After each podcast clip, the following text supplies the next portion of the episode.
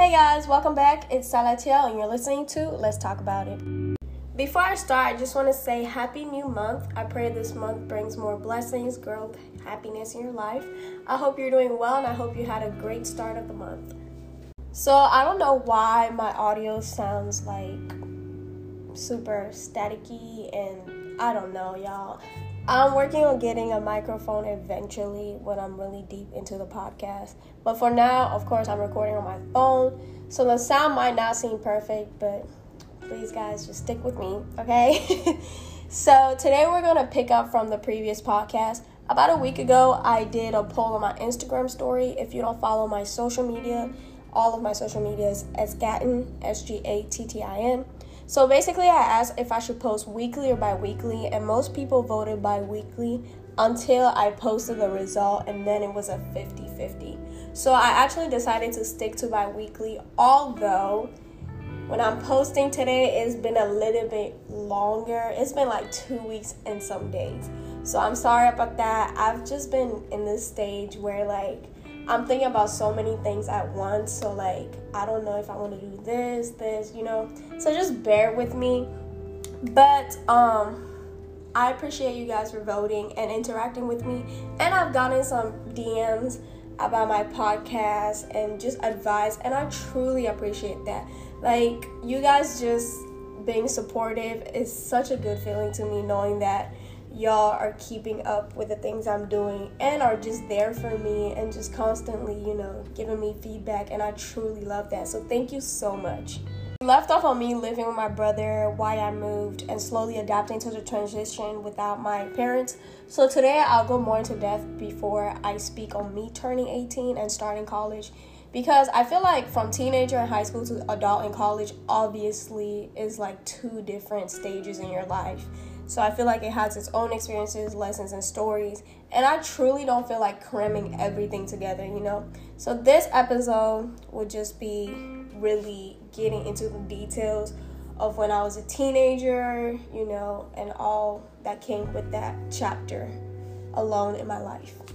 Do you remember when I said living with my brother definitely felt like the start of experiencing various traumas? Well, the reason I said that was because, of course, being raised differently, I had different approach to things. How I was used to reacting or approaching certain situations weren't tolerated with my brother and his wife, whereas with my parents, it was more tolerated. You know what I mean? If you don't, let me give you an example. So, growing up with my parents, I was spoiled, like I always say. One thing I was used to is giving and getting silent treatments, which younger me thought was an okay behavior to not be expressive. So my parents weren't as involved or emotionally stable for me because of their job. So it was always like they were in my life but not as present. They always traveled constantly. So I was basically raised around my aunts, uncles, maids, and drivers. So I had a closer bond with them but even that bond was not a very like communicative you know like if younger me felt some type of way i wasn't used to expressing my feelings. I've always shut down so when I started to live with my brother, they were more communicative and expressive. So if something was going on with me, they've always asked me, "What's wrong? Why aren't you expressing your feelings?" But I wasn't used to that. So me not communicating made them think that I was disrespectful, when really I just was not used to doing that. And when I feel forced to say or do something and I'm not approached gently, I automatically shut down. Like that's my trauma response to just shut down and do silent treatments because, for one, I didn't know how to go about it and I didn't want to say the wrong things. So I've always chose silence as a response. So which brings me to my second point, which I would say is also uh, childhood trauma. So growing up with my parents, I've always been encouraged to participate in different activities. Anything I brought up to my parents, they were quick to invest in. So I remember from elementary to middle school, I've always had the kind of parents that will honestly motivate and push me to step out of my comfort zone. I remember being in different activities. I remember doing basketball, soccer, volleyball, piano, swimming, any sport honestly, like ballet, everything. And so like when I moved in with my brother, my brother was not that type of person at all. So, my brother, obviously, we were raised totally different, you know. And when, by the time I moved here, my brother already knew that I wasn't really good when it came to school. Like, I didn't have horrible grades, but I wasn't the best. You know, I was the average student. Like, if C's in this class is gonna make me pass, I am not stressing to have an A. You know, like, so my brother has always been raised like you getting only A's, nothing more, nothing less. It's that or nothing. So I'll honestly say with my brother that we, when it came to academics, we were raised completely different. Like my parents, they were still really harsh on me when it came to school, but they were more lenient than they were with my brother when my brother was younger. So, not to go off track, but basically back to um, my parents pushing me to step out of my comfort zone. So when I moved with my brother, my brother already, like I said, had already this idea in his head that I'm not that good when it comes to school. Like I'm an average kid in school. So when I started to live with him, when I brought up sports or just activities I wanted to partake in because I was used to partake in things like that in school, I was always shut down. Like, I was always told your grades aren't good enough to participate in that. You can't balance classes and activities, you know? So, little things like that made me become very to myself and almost never asked to take risks because I already knew I'd get shut down. I already knew the response that I can't do it. So I always had to focus on one thing with my brother. Like it was just school. Get your grades right. And so that that was really a bummer. Like I would say it really affected me. And it kind of put a fear of failure in my head, or if I try to get out of my comfort zone, it will affect other areas of my life. Almost like I couldn't have a balance in my life. I have to stick to one thing. So it was it was really hard, I would say, because do you see how like I was brought up this one way and all of a sudden it's completely like making a whole 360 turn. Like it, it's not making sense to younger me. Like I'm used to doing this doing that. All of a sudden I can't do half of the things I used to be able to do. And that's younger me. And it's like I'm getting older but the older I'm getting, I'm getting restricted from way more things. So, yeah. And the other thing is, I was not a rebellious child at all. But I was portrayed as that simply because I wasn't a yes child to whatever adults had to say. I wasn't just straight up gonna agree with it. If I didn't like it, I didn't like it, you know? I didn't want to do something, I'd refuse, and I'd have an attitude about it. And maybe at most, I'll talk back. That's literally it. Typical teenager. So, already knowing my brother, of course, is not my parent, but he was my guardian. But 12 year old me knowing that, okay, you're not my dad. So, why am I being treated like that? It's not something right with me. And I want you to think about that in a kid's perspective, not an adult's perspective that's being your guardian, a kid's perspective so you know like you can kind of see how things are starting to affect me because it's like you're not my dad. Y'all know that meme it's like you're not my dad. So yeah so one of the biggest things now having to do all these things i felt like i was the maid and that's not even to talk down on my maids but i literally went from like doing dishes here and there to doing every chore then schoolwork babysitting my brother's kids all while missing my family and i'm literally like 12 13 so throughout those years now i had this mindset of okay i'm never going to have my way. I can't express how i truly feel without it being used against me. It's their way or nothing isolating to avoid literally anything being misinterpreted. And i couldn't have a phone. And when i did i was restricted from everything. And i had to turn it in I couldn't wear this and that. Literally the dumbest things, y'all.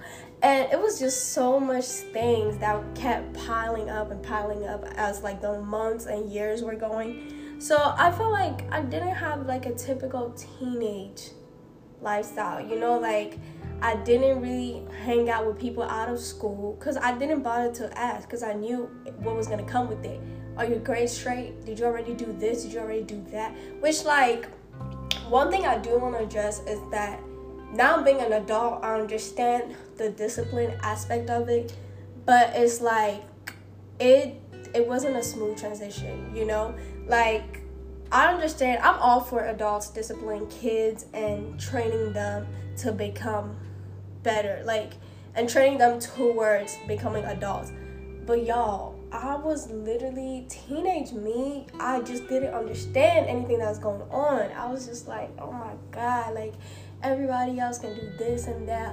I had a freaking dress code and everything. It was just so hard coming and raising from a family back home that was not like this at all. Like I was so spoiled and I was literally like my parents really weren't no parents. You know what I'm saying? Like they they hardly ever told me no. I used to watch anything I wanted on TV show. I used to be able to drink Red Bull in elementary, like little things like that.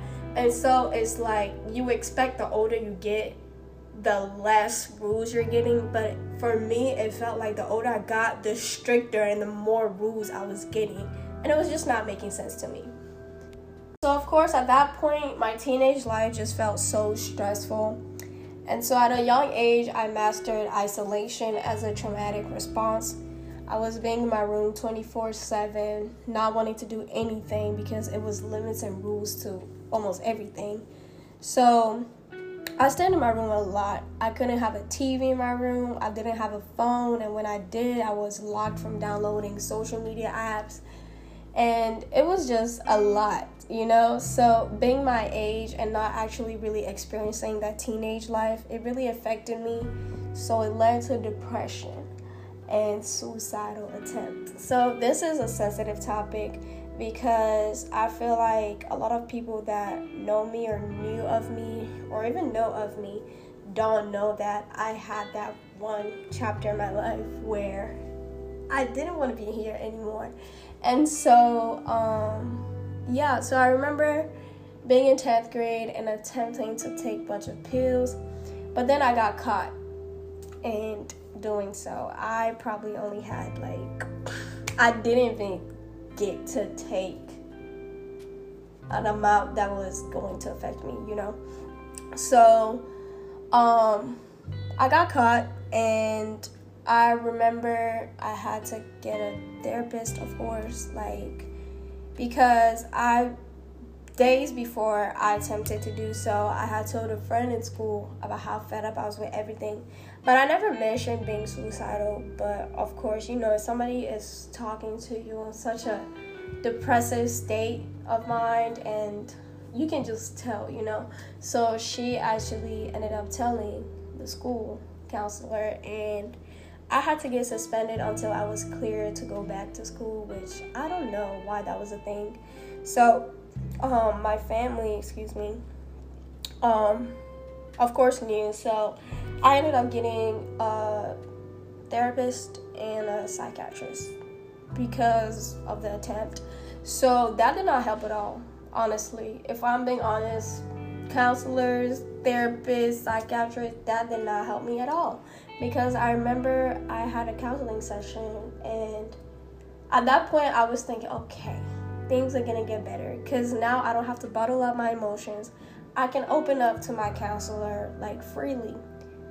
But it actually got worse because um, my counselor never kept things like private between us in like a safe space. So she'll always go back and tell my brother and his wife. And so I always got conversations like, why did you say that? Like, you know? So I'm just like, oh, okay, so that's not helping. so then that's when I really started to journal. I used to journal my feelings a lot. I still do. And I feel like that's the only form of expression that really makes me feel comfortable and makes me able to let things out without it like affecting me in the long run, you know? And so I had no privacy doing that. Like, I remember if I'm upset, I will journal. I will journal pages on pages about it. Because a book or a piece of paper is not gonna, you know, make me feel bad about opening up, you know? So I remember my brother and his wife going through my journal, you know, and just reading everything I had to say. And if I'm mad, I'm gonna cuss, I'm gonna call you this, I'm gonna call you that in my journal. So, of course, them seeing that, they kind of, I got punished for it, I got grounded for it. So, yeah, so I had no privacy at all. Thankfully, the older I got and the more I've wanted to work on me and to break those traumas from playing a huge role in my life today.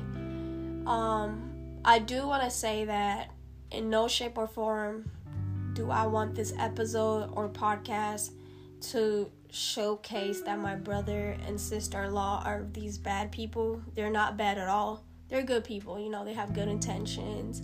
But I feel like when they were raising me, um, they didn't realize how much damage it caused while they were trying to portray discipline. You know what I'm saying? So, with that being said, um, basically to wrap it up, those were the two big things that I would say to this day when I having bad days or something happens, I really reflect on it as, oh my gosh, like I'm doing this because this has always been my traumatic response, you know? So, isolation and silent treatments are the two big things that I would say really affected me. And I'm working on it today.